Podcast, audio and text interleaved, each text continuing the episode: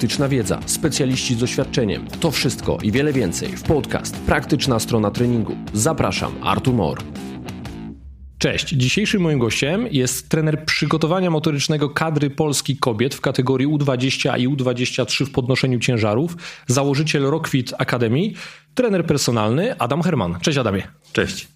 Adamie, jeżeli rozmowa z Tobą, to koniecznie o podnoszeniu ciężarów. Pytanie, które pierwsze przyszło mi do głowy, a które na pewno zadam Ci w ciągu tej rozmowy i przy okazji będzie taką esencją tego, o czym dzisiaj chcę z Tobą rozmawiać, to czy dwuboistom, czy w ogóle ciężarowcom brakuje siły? Takie pytanie wydaje się na pozór dziwne. A drugie pytanie to, czy w podnoszeniu ciężarów jest coś takiego jak przygotowanie motoryczne? Bo to, że przygotowanie motoryczne korzysta z dobrodziejstw dwuboju olimpijskiego, to wiemy, ale czy sytuacja jest trochę odwrotna, czyli samo w sobie, czy potrzebuje przygotowania motorycznego, ale do tego będziemy sobie płynęli potem, żeby trochę rozgrzać się w tej rozmowie. Twój komentarz do Mistrzostw Europy 2021. Jeżeli chodzi o Mistrzostwa Europy, to tutaj polska kadra raczej zbiera punkty do kwalifikacji do Igrzysk Olimpijskich, no ale jeżeli wpadną jakieś medale, to będzie dobrze. Na pewno są jakieś nadzieje, jeżeli chodzi o tych bardziej doświadczonych zawodników, jak Krzyśka Zwarycza czy Arkadiusza Michalskiego, ale jest też dużo młodzieży właśnie, którym kibicuję, no i liczę, już się pojawiają rekordy Polski, także no im lepsze wyniki, tym lepsze. Jest parę debiutów, więc trzymamy kciuki, no i tak jak powiedziałem, bardziej patrzymy tutaj na punkty. Okej. To jeszcze pytanie. Jakieś ciekawostki z dwuboju, które są mało popularne, a których myślisz wartałoby wspomnieć? W ogóle dwubój to jest, wszyscy niby o tym wszystko wiedzą, ale ja sobie uzmysłowiłem, że pomimo, że korzystam z tego nagminnie, jest to element mojej pracy.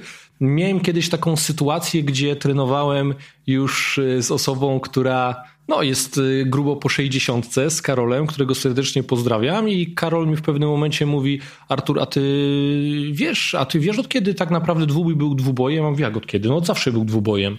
A on mówi, ale kiedyś to był taki trójbój. Ja mówię, jak trójbój? To przecież trójbój siłowy, ten powerlifting, o którym my wszyscy teraz mówimy, to wyciskanie na apce płaskiej, martwe ciągi i przysiad. On mówi, nie, tam było jeszcze wyciskanie na Igrzyskach Olimpijskich. I ja mówię, kurde, Karol, nie masz racji, nie? Karol spojrzał na mnie dosyć tak głęboko mi w oczy i mówi, nie, ja mam rację. Oczywiście spór rozstrzygł wujek Google. Po wygooglowaniu okazało się, że faktycznie, że tak naprawdę dopiero od 1973 roku, od Mistrzostw Europy w Madrycie, był dwubój, czyli było rwanie i podróż, wcześniej jeszcze było wyciskanie, tylko że ono było kontuzjogenne i faktycznie z tego potem zrezygnowano. Zresztą są takie zdjęcia w internecie, kiedy wyciskają zawodnicy z takim ekstremalnym wygięciem w odcinku lędźwiowym, że właściwie to przypomina wyciskanie na ławce płaskiej bez ławeczki. No tak, co mogę dodać, to rzeczywiście dużo się pojawiało opinii, że jest kontuzjogenne i że z tego wyciskania pionowego zrobiło się wyciskanie poziome z naturalnych przyczyn, że tam silniejsze partie brały udział, ale też był problem z ocenianiem, z sędziowaniem i tutaj dużo związków składało zażalenia, że niektórzy zawodnicy z racji jakiejś predyspozycji do osiągania takich pozycji czy możliwości w ogóle, mieli przewagę naturalną i tutaj ciężko było ocenić, gdzie kończy się ten pion, gdzie kończy się to wyciskanie i też z tego względu zrezygnowano z tego na wniosek jakiejś liczby związków. A jeżeli chodzi o to, że był kiedyś trójbojem, to rzeczywiście olimpiada w 72 była ostatnia, jeżeli chodzi o trójbój, a zaczęło się to bodajże w 24. Wcześniej to nawet był pięciobój, co lepsze, bo zaczynało się w Atenach w 1896 w ogóle rwaniem jednorącz, podrzutem jednorącz, hantlem, nie było kategorii wagowych, także tam tylko siła bezwzględna górowała. No i tak to ewoluowało, także jeżeli ktoś dzisiaj mówi, że band press z ketlem to jest jakaś nowość, wydziwianie i znak czasów aktualnych, to nie zna historii i rzeczywiście to podnoszenie ciężarów ma korzenie dalekie i ewoluowało strasznie. Kategorie wagowe bardzo się tam pomieszało, nie? Ja też jak sobie przygotowując się do tej rozmowy z tobą i sobie poczytałem, jak zmieniały się te kategorie wagowe, to właściwie, nie chcę mówić, co rok była zmiana, ale naprawdę w krótkich oknach czasowych zmieniali to. Najpierw było 5, potem było 8, potem kobiety się pojawiły, potem dali łączną ilość kategorii, potem stwierdzili, że z uwagi na doping obecny w tym sporcie wypadałoby te rekordy trochę unieważnić. Takim niemym unieważnieniem było zmienienie tych kategorii wagowych, ażeby one miały taką carte blanche do zapełnienia No, na chwilę obecną jak to wygląda w tych kategoriach? Na zasadzie dobrze to podsumowałeś i dobrze się przygotowałeś, tak to wyglądało. Na początku to rosło, a później zmieniali właśnie, żeby jakby unieważnić tą ciemną stronę i te wyniki, rekordy, które były związane gdzieś tam z tym dopingiem i tak kojarzone, w związku z czym chcieli rozdać na nowo karty i zmienić, wprowadzić nowe kategorie. Teraz jest jeszcze tak, że jest więcej kategorii niż jest na Olimpiadzie. Na Olimpiadzie jest ich mniej. Mhm. Także są zawodnicy, którzy startują w Mistrzostwach Europy, Mistrzostwach Świata w kategoriach wagowych, których nie ma na Olimpiadzie. Mhm. I tutaj jest też zagmatwane to, jeżeli chodzi o punktację, bo zdobywają jakąś liczbę punktów w swoich kategoriach wagowych i jakby przyporządkowani do tych kategorii wyższych, w których będą startować na Olimpiadzie. No i też ciężko z dopasowaniem się, czy lepiej trzymać się swojej wagi, w której czują się dobrze i w której mogą zdobywać punkty na Mistrzostwach Europy, bo medale na Mistrzostwach Świata, czy bardziej już iść w stronę tej kategorii wagowej, w której będzie startować na Olimpiadzie. No, chciałbym, żeby to był problem w polskiej reprezentacji i żeby ktoś rzeczywiście myślał o złotym medalu na Olimpiadzie, no ale myślę, że każdy zawodnik o tym myśli i że takie problemy prędzej czy później, bo też wierzę w naszą kadrę młodzieżową, z którą współpracuję, że będzie te problemy będą jej dotyczyć i tych zawodników. Podkreślmy może istotę pojawienia się kategorii wagowych. To sprawia, że mamy szansę walczyć o najwyższe laury, bo jednak różnice w podnoszonych ciężarach, w tej sile absolutnej, no i jeszcze większe w sile relatywnej są ogromne między wagami. I to wartałoby podkreślić. Ja sobie wyciągnąłem taki, może nie do końca aktualny wykres, ale wykres książki Strength and Conditioning autorstwa, właśnie Science and Practice Strength and Conditioning autorstwa Zaciorskiego i Kremera. Oni tam przytaczają w książce, co prawda, rekordy świata z 2005 roku w dwuboju olimpijskim, właściwie w podrzucie, w clean and jerku, i tam różnica, jeżeli chodzi o siłę relatywną, czyli względem masy własnego ciała w tych kategoriach od 56 do tej najwyższej kategorii, gdzie tam zawodnik miał 147,5 kg, ten Irańczyk. Mniejsza z tym. Te różnice w sile relatywnej są od 1,7% masy ciała u tego Irańczyka do 3,1% w tych najniższych kategoriach wagowych, nie? Mnożnik masy ciała. Ekstremalnie duża różnica. Kategorie wagowe też ograniczają się do tej najwyższej, bo później mamy najwyższą kategorię plus i tam Laszata Lachadze na przykład, no i też inni z tej ciężkiej kategorii. Może być różnica między nimi 50 kg, a dalej są w tej samej kategorii wagowej, więc to jest ciekawe i fajne do pewnego momentu. Później już rzeczywiście oni są dużo ciężsi w tym plusie, a ci lżejsi muszą albo zbijać do tej przedostatniej kategorii, albo pogodzić się z tym, że niestety będą mieli mniejsze wyniki, bo to ma znaczenie. Ale też zauważyłem, że w telewizji i zawsze na wszystkich zawodach te najniższe kategorie wagowe cieszą się mniejszym zainteresowaniem. Jakby ludzi siła bezwzględna najbardziej interesuje. To, jaki ciężar jest na sztandze i jaki ciężar jest podnoszony nad głową tych zawodników. Z drugiej strony jednak bardzo są krytykowani zawodnicy otyli. Tak trzeba powiedzieć o tych zawodnikach z kategorii plusowej. Bardzo często spotykam się, że jak oni mogą się nazywać sportowcami, jak oni tak wyglądają, jaki on ma brzuch wielki i tak dalej. Więc z jednej strony to jest najciekawsze i ludzie najchętniej oglądają najcięższe kategorie wagowe, a z drugiej strony najbardziej krytykowani przez laików. Tak, ta kategoria też taka dosyć efektowna, to ta 90 chyba, teraz 5+, to jest? Ta 90? Tam Ilja Ilin, w której oni są kategorii? Wyższe to jest chyba do 105? Do 105. Mhm. Okay. Zmienili, bo było 109, 105, ja już też się gubię, bo teraz zmienili, jeszcze są inne te olimpijskie, chyba jest do 105. Okej. To prawda, im więcej na sztandze nakręcone, tym to wygląda bardziej efektownie. Ale rzeczywiście, te do 105 i wcześniejsze, te w okolicach... Oni jeszcze atletycznie wyglądają. Tak. Oni wyglądają atletycznie, a to się dobrze patrzy. A tu faktycznie to, co powiedziałeś, wychodzą potem wielkie chłopy, ale już w kategoriach bardziej otyli, aniżeli atletyczni. Mhm. To zresztą widz lubi się utożsamiać, jak coś ogląda. Czy to film, czy to właśnie zawody.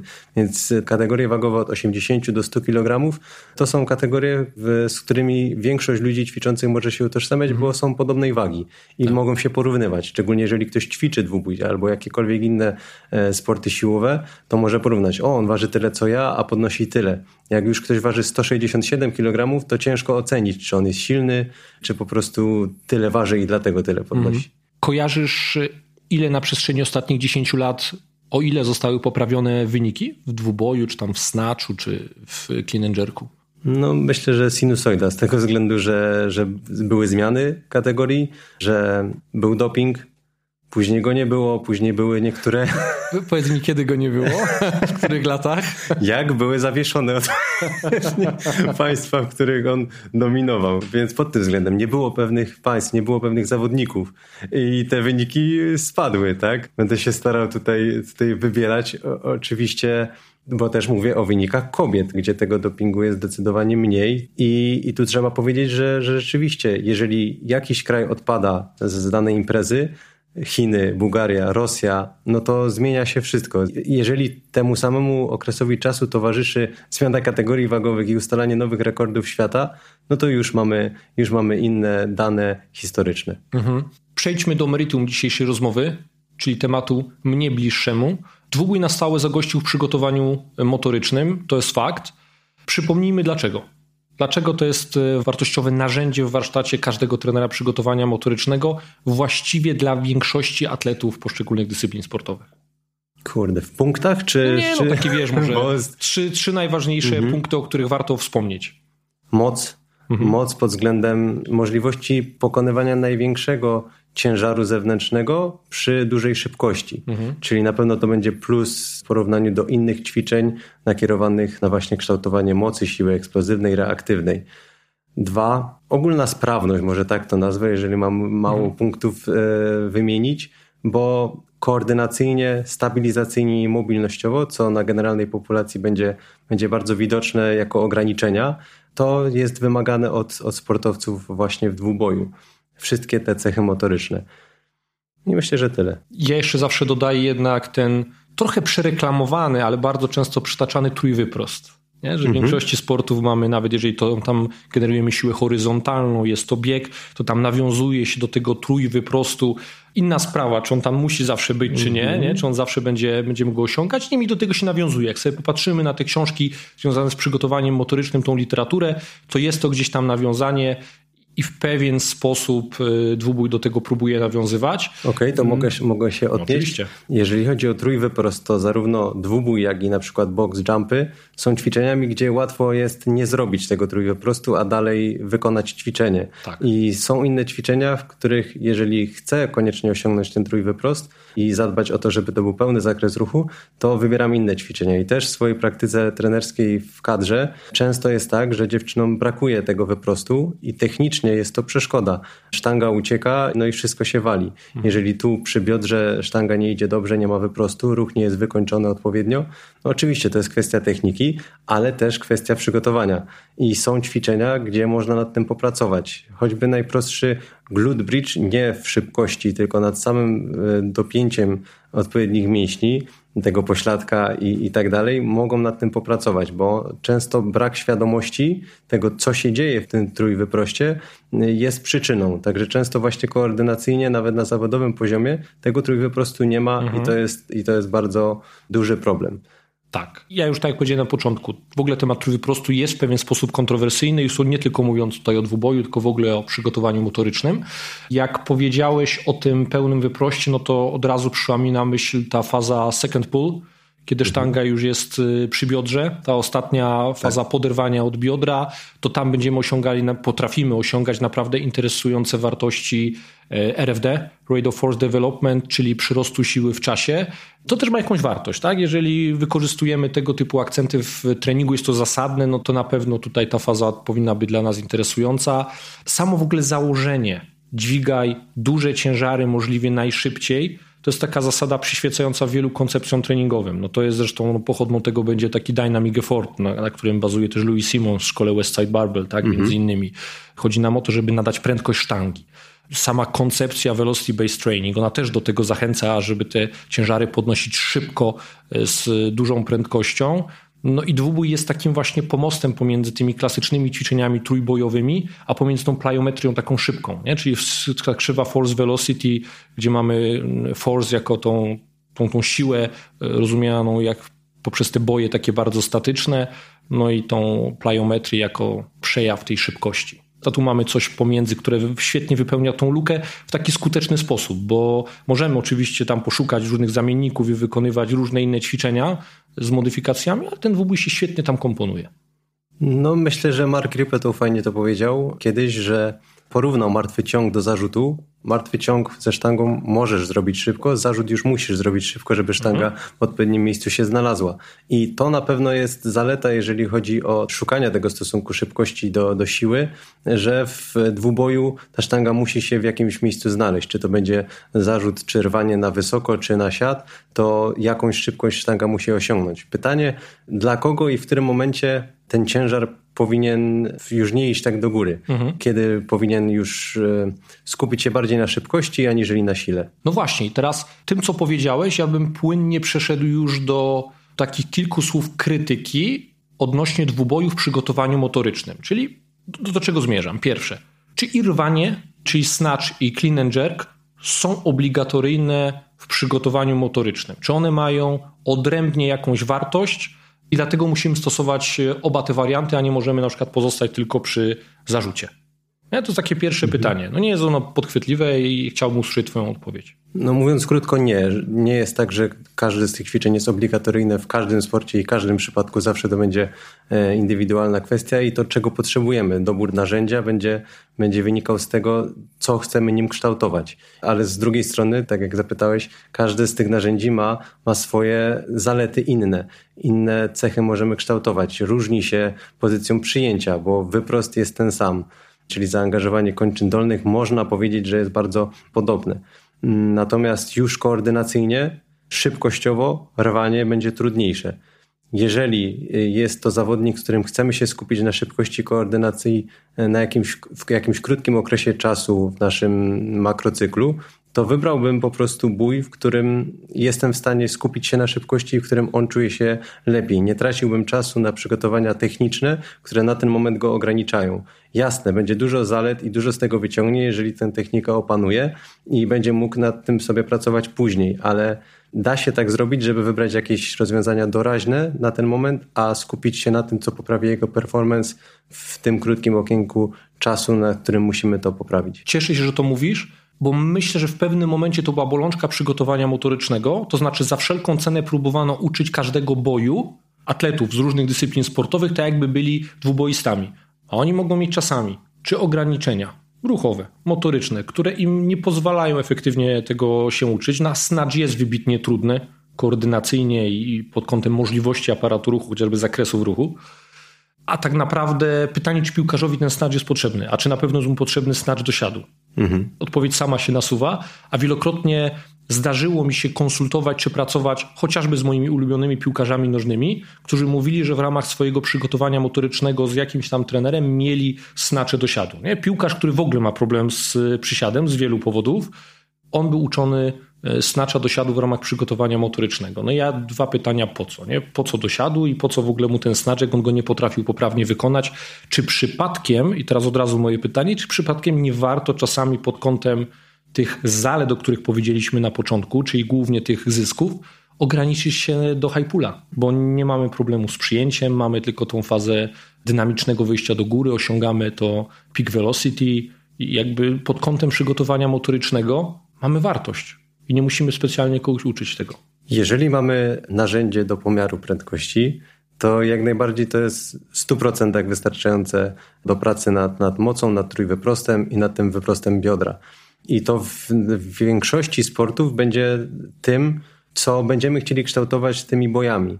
Tą mocą kończyn dolnych. Tą moc kończyn dolnych będziemy chcieli kształtować i wtedy, czy to będzie high pull, czy to będzie wykończone rwanie, czy zarzut, to będzie się różniło już tylko koordynacją i zaangażowaniem stabilizacyjnym w jakiś sposób górnej części ciała.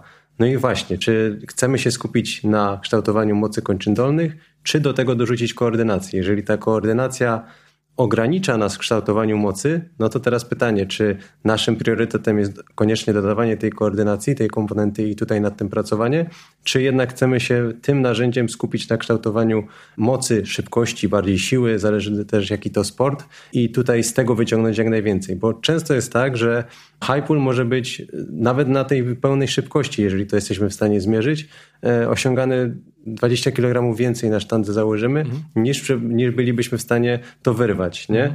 No i może być nawet i więcej. Tak samo może być z rwaniem na wysoko i rwaniem na siat. po co ma ktoś rwać na siat i tak kształtować koordynację już specyficznie dla dwuboju, jeżeli jemu zależy na kształtowaniu tej mocy. Mhm. Tutaj przyjęcie wysoko sztangi też wiąże się z uzyskaniem dużej szybkości, nawet większej niż w przypadku wyrwania na siat, jeżeli ktoś jest szybki w przyjęciu i potrafi to skoordynować i ma stabilne przyjęcie. I jest dobry technicznie, żeby dobrze poprowadzić sztangę. Także zacząłeś wymieniać kilka ograniczeń tu może się pojawić. Także tak, high pull, czy boje na wysoko, czyli te power z angielskiego, power clean, power snatch, to mogą być boje, które będą częściej wykorzystywane w innych sportach. Sztanga, a hantel czy kettlebell? No bo rwanie możemy zrobić sztangą, hantlem, ketlem i pewnie jeszcze czymś tam, co byśmy sobie wymyślili, jakieś akcesorium. No, zaletą sztangi jest to, że na pewno to będzie większy ciężar. Mhm. Jest symetrycznie, mamy oburącz, silniejsza ręka będzie przejmować, co może być wadą, ale dla kończyn dolnych to będzie zaleta, bo ogólnie będzie to większy bodziec dla nóg. Natomiast zaletą czy ketla, czy może najpierw hantla. Handla jest ta asymetria, czyli komponenta rotacji albo antyrotacji, zależy nad czym będziemy chcieli pracować, jak to wykonywać. No i asymetryczna praca, niezależna praca kończyn górnych, więc ma swoje zalety. Powiedziałbym, że nawet to jest już kolejny etap w przygotowaniu motorycznym, jakaś specyfika, bo to już jest asymetria względem symetrii, natomiast w nauczaniu dużo łatwiejsze. Więc czasami to będzie wcześniejszy etap, czasami to będzie późniejszy etap. W zależności od tego, jak sobie to rozłożymy w makrocyklu względem kształtowania odpowiednich cech. Bo jeżeli mam kogoś niesportowca, który w ogóle zaczyna takie ruchy dynamiczne, przechodzi z martwego ciągu i chciałbym wprowadzić mu coś dynamicznego, bardziej popracować nad koordynacją dolnych kończyn i górnych kończyn względem stabilnego tułowia, to mogę wprowadzić takie rwanie jednorącz. I to będzie dla niego proste. Tutaj omijamy wszystkie aspekty techniczne, które sprawiają problem osobom początkującym ze sztangą. Gdzie ta sztanga, jak ona ma te kolana minąć, co się ma zrobić w biodrze, daleko od biodra, blisko biodra, potem ucieka. Z hantlem nie ma tych problemów. Z ketlem, to jest znowu troszkę inne ćwiczenie. Pojawiają się inne siły niż tylko te wertykalne, więc jest inne zaangażowanie choćby stożka rotatorów, łopatki. Ciężar jest poza nadgarstkiem, jest cały czas. W przyjęciu też jest inaczej. Też są różne techniki rwania ketla, więc też ma pewnie jakieś swoje zalety, które moglibyśmy tu wymieniać względem i hantla, i sztangi. Pytanie, co dla kogo będzie na danym etapie lepsze.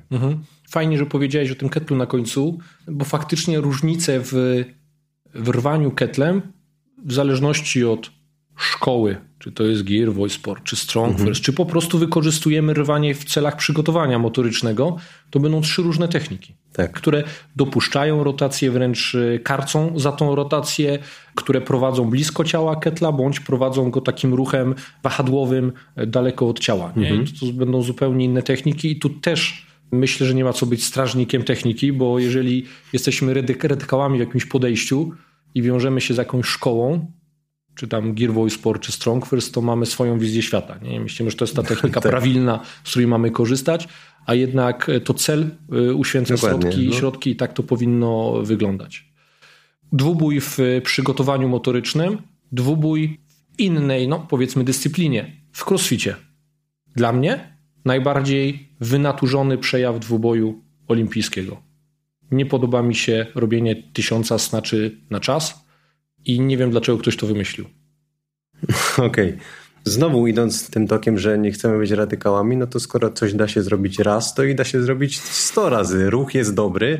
Pytanie po co, nie? I szczególnie jeżeli tu wchodzą duże ciężary i w takim ćwiczeniu wielostawowym, gdzie koordynacja odgrywa dużą rolę, ciężar zewnętrzny jest duży, mówimy o mocy, mówimy o koordynacji, a pojawia się tyle powtórzeń, czyli aspekt wytrzymałościowy, to już świeżość naszego układu nerwowego z każdym powtórzeniem maleje i skupienie maleje, także ta technika będzie się pogarszać, nasze skupienie będzie się pogarszać i nie wiem, czy to jest dobry pomysł, szczególnie dla osób, które nie są mistrzami tych technik, bo w końcu powielanie złego wzorca będzie tu następować. Z każdym kolejnym powyżej, 10-20 powtórzeń będą cały czas torować zły wzorzec i utrwalać go. To nie będzie dobre pod względem nauki, koordynacji i też nie będzie dobre pod względem bezpieczeństwa, wrzucać nad głowę taki ciężar, często bardzo duży, na nie za dużej świeżości. Nie? Tak, aspekt bezpieczeństwa. Ja w ogóle mam wrażenie, że w crossficie ta technika ćwiczeń olimpijskich trochę bazuje na tym, co robić, żeby się nie narobić i dobrze na tym wyjść. No, czyli taka, często tak jest. Czyli jakby cel tutaj jest taki, żeby wykonać coś, co ma być tym cleanem, bo to do cleana to jest bardzo daleko. Żeby było zaliczone, tak? Tak, jest to przesędziowane. Tak, i to uważam ma więcej złego niż dobrego. Jeżeli sobie analizujemy każdą koncepcję na bazie pros and cons, zalet, wad, no to tutaj ja widzę więcej wad. Ja po prostu nie widzę tych zalet. Mhm. Nie? W przygotowaniu motorycznym wykorzystujemy zalety dwuboju olimpijskiego. Dwubój olimpijski sam w sobie jest dyscypliną i tam praktykujemy go, ażeby osiągnąć największe wyniki wyrażone w kilogramach sztangi, która znajduje się nad głową. A w crossficie to jest takie narzędzie, które zostało zaprojektowane dla czegoś innego, wykorzystujemy zupełnie w innym celu. No tak, tak sobie to wymyślił. Aczkolwiek widziałem kiedyś taki filmik, jak Hafthor Bjornsson stanął w szranki z jakimś crossfitowcem, nie pamiętam nazwiska, i robili zarzut kto więcej. No i Hafthor wygrał, mimo że zakładał tą sztangę. Tak, na siebie. No odchylał się i tak dalej. Robił to tak, jak robi z kamieniem czy innymi przyborami treningowymi. I nie mam nic do tego. Okej, ma tą technikę siłową i jest w tym dobry. I to też jest ruch, to też jest podniesienie ciężaru. Jeżeli ktoś chce się w takim kierunku przygotowywać, to może sztangę w taki sposób podnosić. Jeżeli dla crossfitowca celem jest podniesienie po prostu, żeby zaliczyć, no to okej. Pytanie, czy on ćwiczy crossfit, żeby wygrać zawody, crossfit games, czy on ćwiczy crossfit u nas w mieście albo w jakimkolwiek innym lokalnych zawodach, czy ćwiczy dla siebie po prostu i on chce coś kształtować. Bo jeżeli chcesz coś kształtować, to wtedy robienie czegoś na pałę i bez sensu, no nie ma sensu. Mam nadzieję, że tego będą słuchać. No i kolejne przesłanie to już było z Pawłem Czaplickim w podcaście. Jeżeli chcesz być najlepszy w tym crossficie i tymi 40 kilogramami chcesz wykonać te 50 klinów na czas, to bądź po prostu silniejszy, bo jak twój max w tym klinie jest na poziomie 120, to będzie ci łatwiej zarzucać tą 40, aniżeli jeżeli twój max jest tam 80. No to też pamiętajcie. No często jest tak, że właśnie ludzie nie chcą kształtować tej siły, a później się męczą. Albo chcą być super wytrzymali na tej 40, nie? Bez tej siły maksymalnej. I się dziwią przecież, ja jestem wytrzymały. Tak. No jednak nie. Dokładnie. Okej, dwubój w przygotowaniu motorycznym, dwubój w crossficie, to teraz to, co też obserwuję, co mnie akurat cieszy, bo jest jakimś urozmaiceniem, dwubój w powerliftingu czy w powerbuildingu, nie? No bo mamy jeszcze taką kulturystykę, która już nie jest taką kulturystyką bazującą na ruchach izolowanych i na splicie i na maszynach, tylko mamy też bazującą na trójboju, a teraz coraz częściej widzę, że jakieś elementy dwuboju też się tam pojawiają, co generalnie mnie cieszy. Też mnie cieszy, bo często spotykam kulturystów, którzy albo gdzieś na siłowni pytają mnie i chcą nauczyć się tych technik, albo na kursach. Jeżeli my przedstawiamy te techniki, to ludzie, podoba im się to, jest to coś nowego. No i to zainteresowanie czymś nowym w kulturystyce jest bardzo, bardzo częste. Stety czy niestety, bo często te nowości i szukanie czegoś na siłę nowego nie jest zbyt konstruktywne, szczególnie jeżeli jest przekładane na swoich podopiecznych, ale to już inny temat. Eksperyment na ludziach. Tak, to już inny temat. Natomiast jeżeli chodzi o dwubój, no to fajnie, jeżeli kogoś to zaciekawi, widzi w tym wyzwanie, bo często tak jest, no bo jak on nie potrafi 80 kilo, a jakiś chudy chopek potrafi, no to tak nie może być.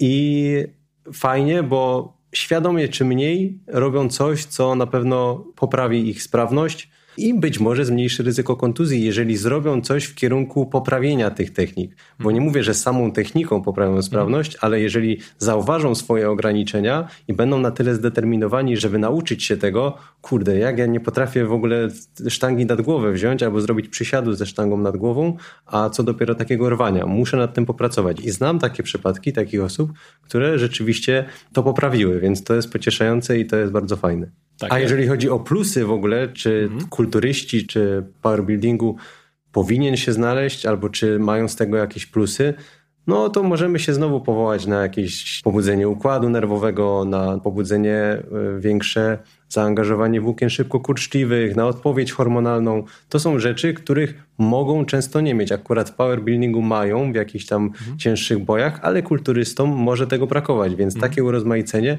będzie bardzo na plus. Ja widzę taki plus związany z popularyzacją dwuboju.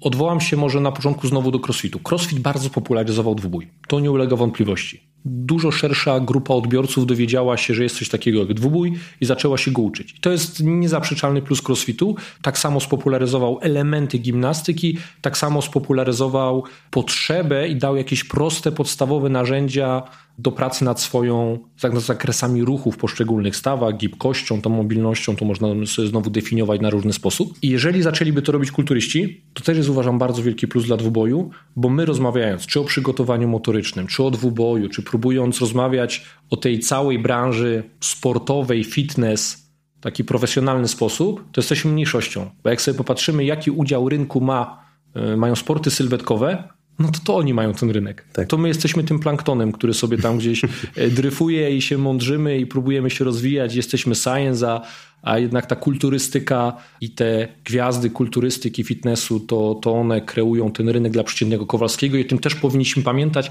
Jeżeli cokolwiek jest tam propagowane, no to jest popularyzowane siłą rzeczy. No i automatycznie, jeżeli prowadzę treningi personalne, tak, to ten dwubój rzadko się pojawia. Tak. Nie jest to coś, co jest potrzebne tym ludziom i jest jakby spójne z ich celem. Mhm. Często jakieś techniki dynamiczne, kształtowanie mocy, jasne, ale koniecznie dwubój i to ze sztangą, daleki cel, daleka droga dla większości ludzi. Dwubój daje też satysfakcję.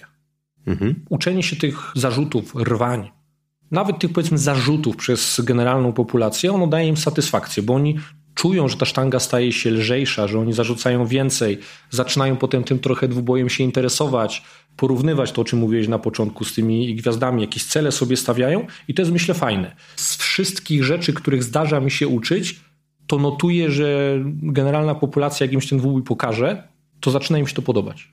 I zaczynają mówić, okej, kiedy robimy kolejny taki trening. Jest to w jakiś sposób imponujące, nie? Wymaga to dużej sprawności i myślę, że ludzie lubią się porównywać, ale też przeszkadza im, jeżeli są dużo gorsi i słabsi, jeżeli nie są w stanie czegoś wykonać, bo z dwubojem jest tak, że wygląda bardzo łatwo. Ktoś podnosi sztangę 40 kg w rwaniu, co to za problem? Ktoś chwyta szeroko sztangę i ma problem z high-pullem takiego ciężaru.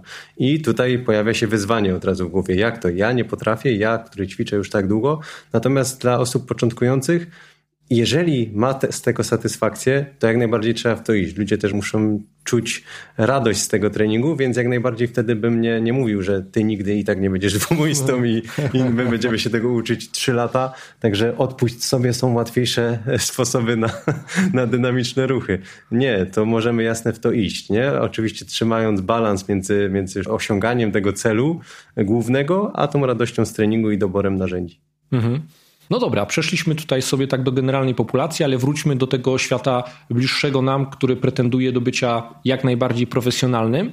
Dwubój jest składową przygotowania motorycznego, może być składową innych dyscyplin sportowych, jak na przykład crossfitu, ale czy istnieje przygotowanie motoryczne dla dwuboju? Czyli jest odwrotna relacja. I teraz to pytanie, które jest tym głównym dzisiaj, zadaję tobie, Adamie. Musimy sobie powiedzieć, czym jest przygotowanie motoryczne, tak? Z jednej strony to jest trening, który nam poprawia wynik, poprawia performance, a z drugiej strony to jest zmniejszenie ryzyka powstawania kontuzji. No i tutaj w praktyce mogę powiedzieć, chciałbym, żeby ta pierwsza komponenta definicji była istotną i przeważającą w przygotowaniu motorycznym w Polsce, natomiast ja w swojej praktyce skupiam się na tej drugiej. Na tej drugiej, bo tam jest więcej deficytów. Jeżeli dziewczynom czy chłopakom, z którymi też doraźnie mam okazję pracować, brakuje podstawowych elementów, które uniemożliwiają jakiekolwiek inne ruchy poza tym monotypowym wzorcem, który uprawiają non-stop, dzień w dzień, prawie że, no to ciężko mi zrobić z nimi sprinty, skoki, rzuty, bo przysporzy to więcej strat, problemów i kontuzji niż zalet.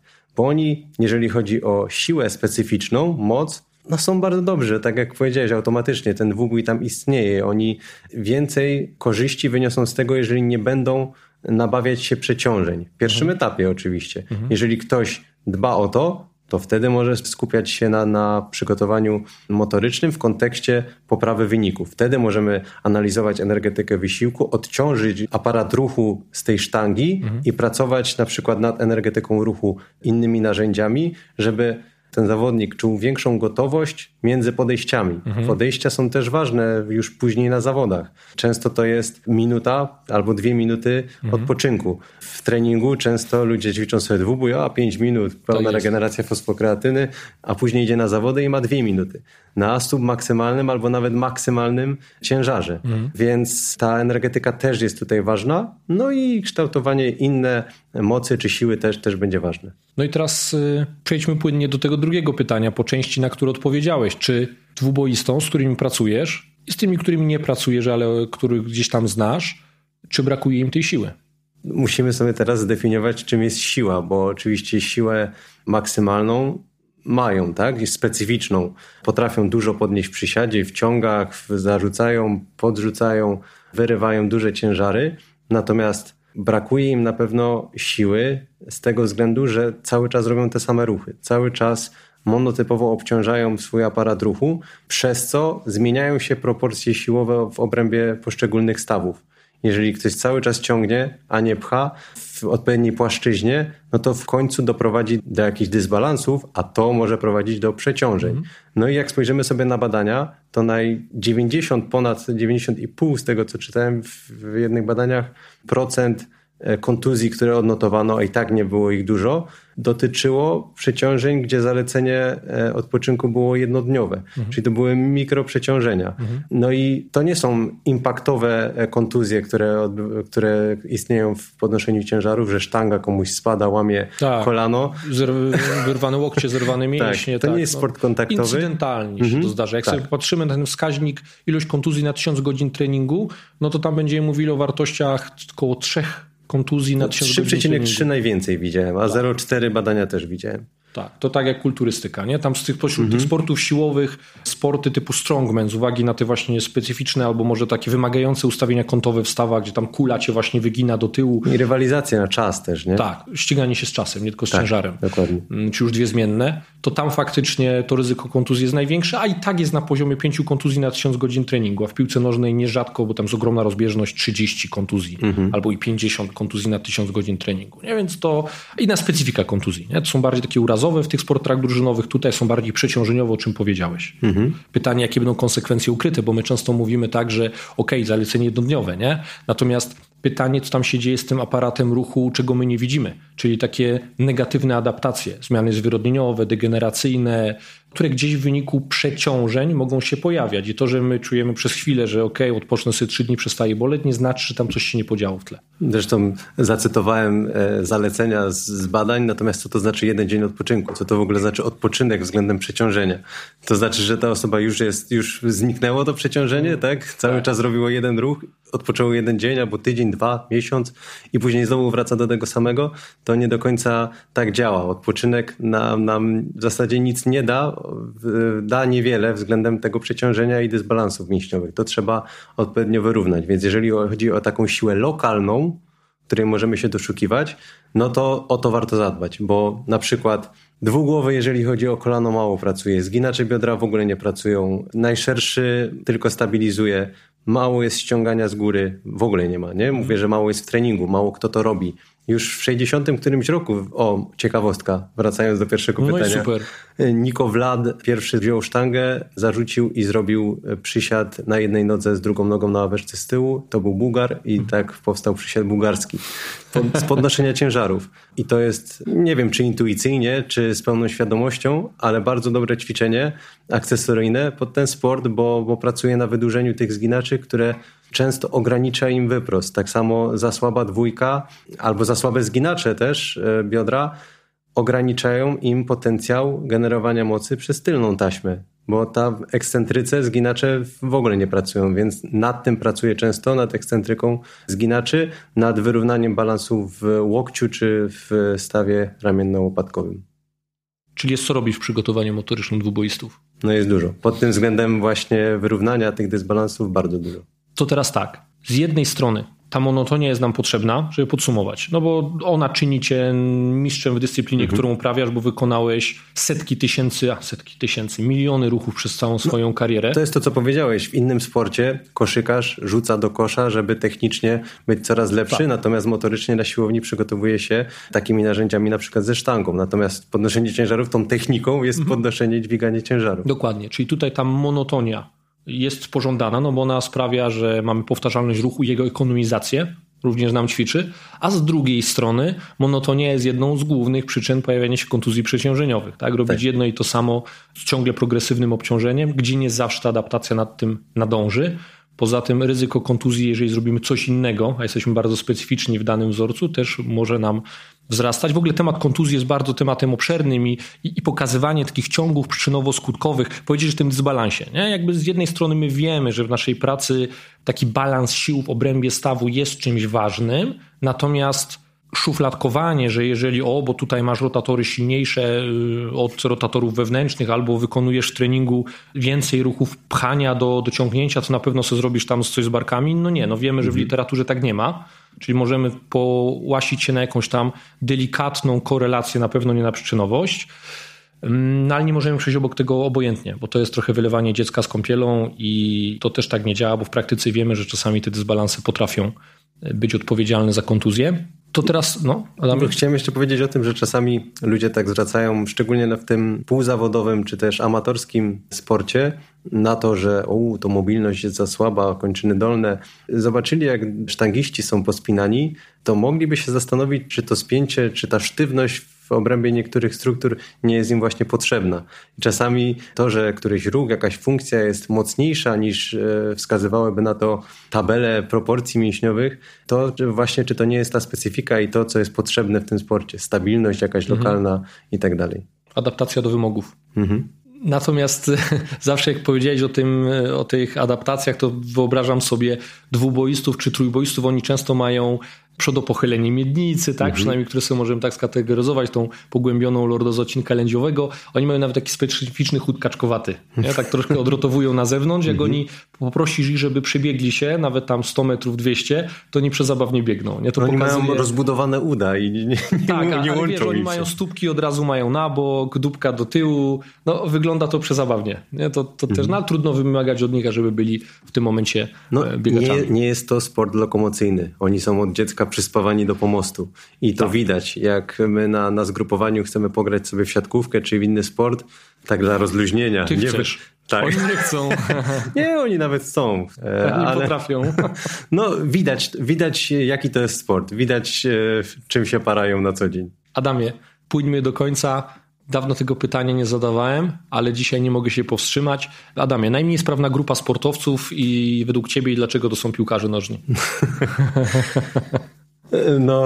Nie ograniczaj się. To pamiętaj, tu nie mamy limitów przy tym pytaniu, po prostu wyrzuć to z siebie. Możemy bazować na badaniach, o których wspomniałeś i zastanowić się, z czego to wynika. Kontaktowość i przygotowanie motoryczne, które nie do końca może wyglądać tak, jak powinno, składają się na to, że te sporty drużynowe, kontaktowe, w których świadomość i rozwój przygotowania motorycznego jest na niskim poziomie, będą tutaj wiodły prym. Rzeczywiście jest to ta piłka nożna, aczkolwiek koszykówka, futbol amerykański też są wysoko. Tutaj oni nadrabiają przygotowanie motorycznym. Na świecie futbol amerykański to dla mnie to jest wow, nie? To są bestie. To są głównie Stany Zjednoczone i to jest najwyższy poziom przygotowania motorycznego na świecie. Także oni tu mocno nadrabiają, natomiast kontaktowość i tutaj ten impact, power, który ich spotyka w sytuacji meczowej jest ogromny i porównując to do podnoszenia ciężarów czy innych sportów indywidualnych, tego nie ma. A to jest też, popatrz, zaskakujące, że jednak w tych sportach jak futbol amerykański, australijski czy tam rugby, bo to skategoryzujmy sobie na podobną grupę, gdzie jest ewidentnie kontakt z przeciwnikiem. I hokej tak samo. To z tego, co pamiętam i myślę, że się nie pomylę, to ta urazowość w piłce jest większa. Jest. Ta rozwoju większa. Wszędzie, gdzie widziałem, była na pierwszym miejscu. Piłka nożna naprawdę rządzi. Aż sobie po naszej rozmowie zrobię jeszcze taki powtórną rewizję tej literatury. To daje do myślenia, skoro tutaj chłopy zderzają się z dużą prędkością, grają w jakąś grę zespołową, narażeni są i na kontuzje kontaktowe, i na bezkontaktowe, i pod wpływem zmęczenia, no to skąd te kontuzje się biorą? I jeżeli miałbym znowu posłużyć się dowodem anegdotycznym ze swojego doświadczenia, swojej praktyki zawodowej, to o czym ty wspominałeś, to dla mnie to są najmniej sprawni sportowcy. Oni mają najwięcej braków w obrębie właściwie każdej cechy motorycznej. Tam cokolwiek nie zrobić, to przynosi fajny efekt. Przy okazji pokazuje, jak tam prosto robić przygotowanie motoryczne. A myślę, że fajnie byłoby też przytoczyć fakt, że no kojarzysz FIFA 11+, nie? Ten program treningu siłowego, który ma zmniejszyć urazowość w piłce nożnej i to robi, we wszystkich publikacjach pokazuje, że jest skuteczny. Jak przejrzymy sobie, co w tym FIFA 11+, w tym protokole jest, to są takie podstawy, które robimy z generalną populacją na zajęciach. Ale tam działają, bo tam są takie braki, że nawet ten mały bodziec potrafi przynieść spektakularne efekty. I to... pojawia się pytanie, dlaczego tego nie robią.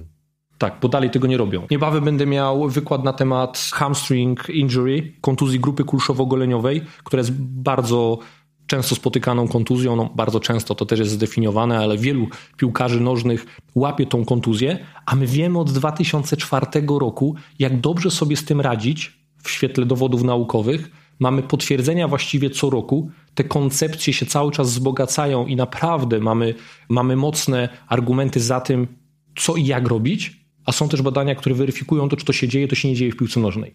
Piłka nożna jest jedną z tych dyscyplin, która jest największymi ignorantami względem przygotowania motorycznego. Tym samym podcinają sobie skrzydła pod kątem performance'u i pod kątem zmniejszenia urazowości w tej dyscyplinie sportowej.